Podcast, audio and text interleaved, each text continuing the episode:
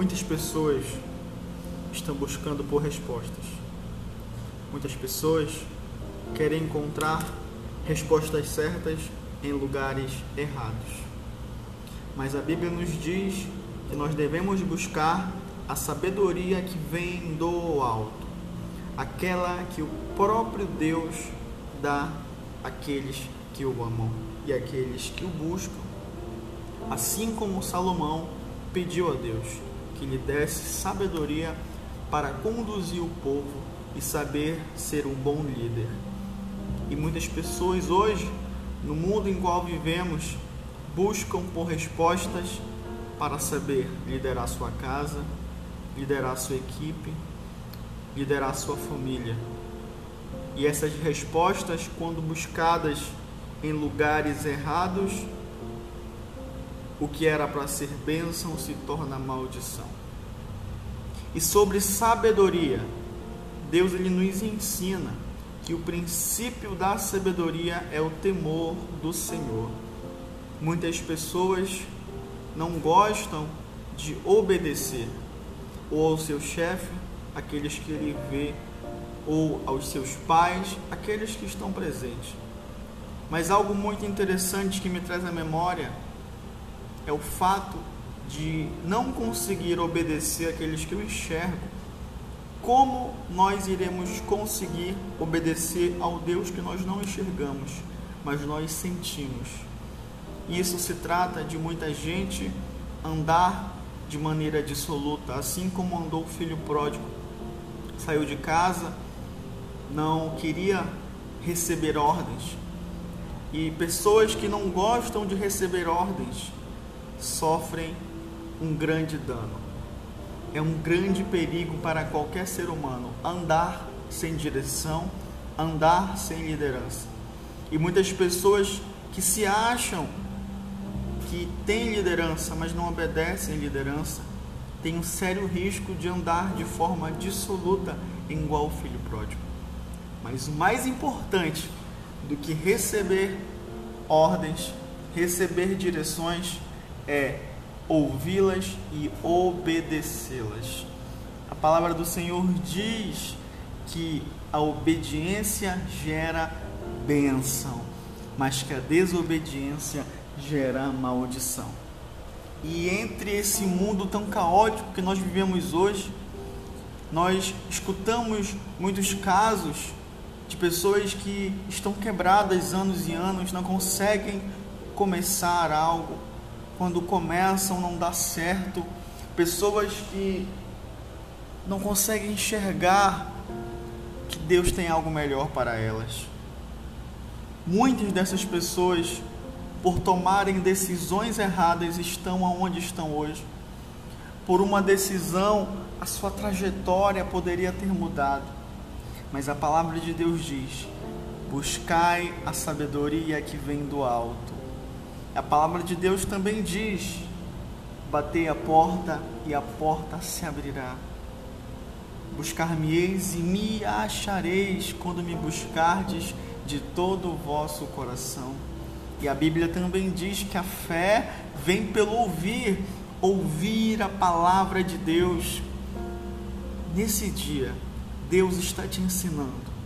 Aquilo que você está fazendo que não está dando certo, muda um pouco a ótica, muda a tua visão. Começa a enxergar Deus dentro da tua vida. Começa a enxergar Deus naquilo que está dando errado e comece a enxergar Deus para que possa dar certo. Aprenda a ser humilde e reconheça que sozinho você não consegue. Aprenda a ser humilde para olhar para dentro de você e enxergar que sozinho você não vai a lugar nenhum. Mas com Deus você vai muito mais longe do que você sonhou. Com Deus você vai chegar aonde você nunca imaginou e aqueles que te julgavam vão ter que te aplaudir, porque Deus te colocou e Deus te levantou. Aprenda isso, mas não busque a sua própria força, porque a palavra de Deus também diz que maldito é o homem que confia no outro homem e na força do seu braço. Contudo, a sua confiança deve estar firmada no Senhor, porque o nosso Deus, Ele pode, Ele faz e sempre irá fazer em nosso favor.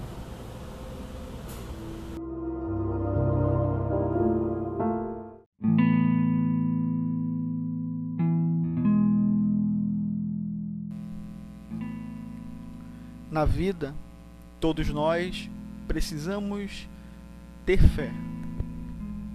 A fé que muitos depositam em crenças, em pessoas, nos negócios. Mas hoje Deus quer te ensinar como você deve depositar e usar a sua fé de forma inteligente.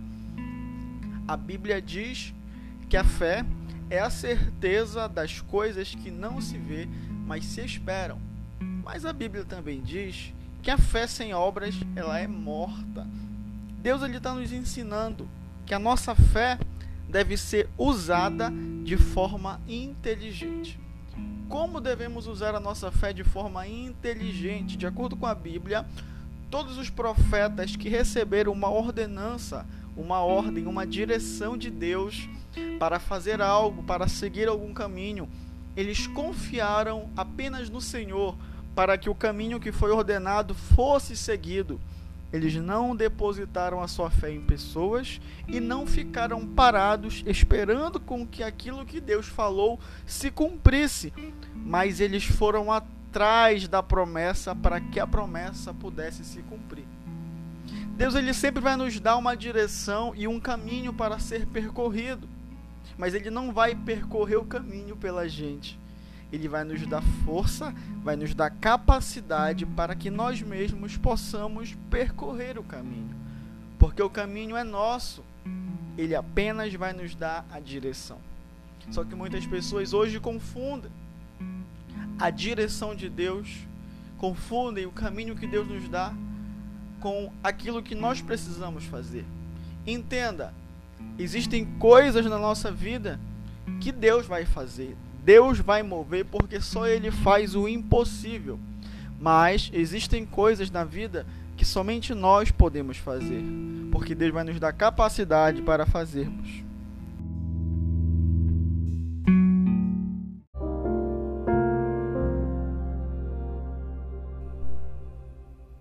Na vida, todos nós precisamos de fé. A Bíblia diz em Hebreus 11 que a fé é a certeza daquilo que eu não vejo, mas eu espero. E todos nós, em alguma etapa das nossas vidas, durante tantos problemas enfrentados, durante uma situação adversa, tivemos que ter fé em algo.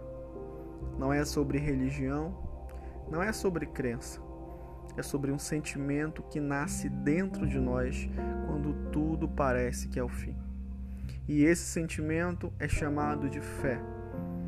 A Bíblia também diz que se a nossa fé for pequena, e ela compara com o tamanho de um grão de mostarda, nós seremos capazes de transportar montes de um lugar para o outro. Isso denota o poder que a nossa fé tem de transportar aquilo que não existe para a existência, de materializar aquilo que eu não tenho, mas para aquilo que eu posso conseguir. E muitos de nós, quando estávamos no fundo do poço, a única coisa que nos restava era a fé. Porque os amigos que nós achávamos que tínhamos sumiram, os nossos recursos acabaram as nossas forças foram embora. E quando tudo se vai, a nossa única esperança é ter fé. A fé que nos move, a fé que nos movimenta.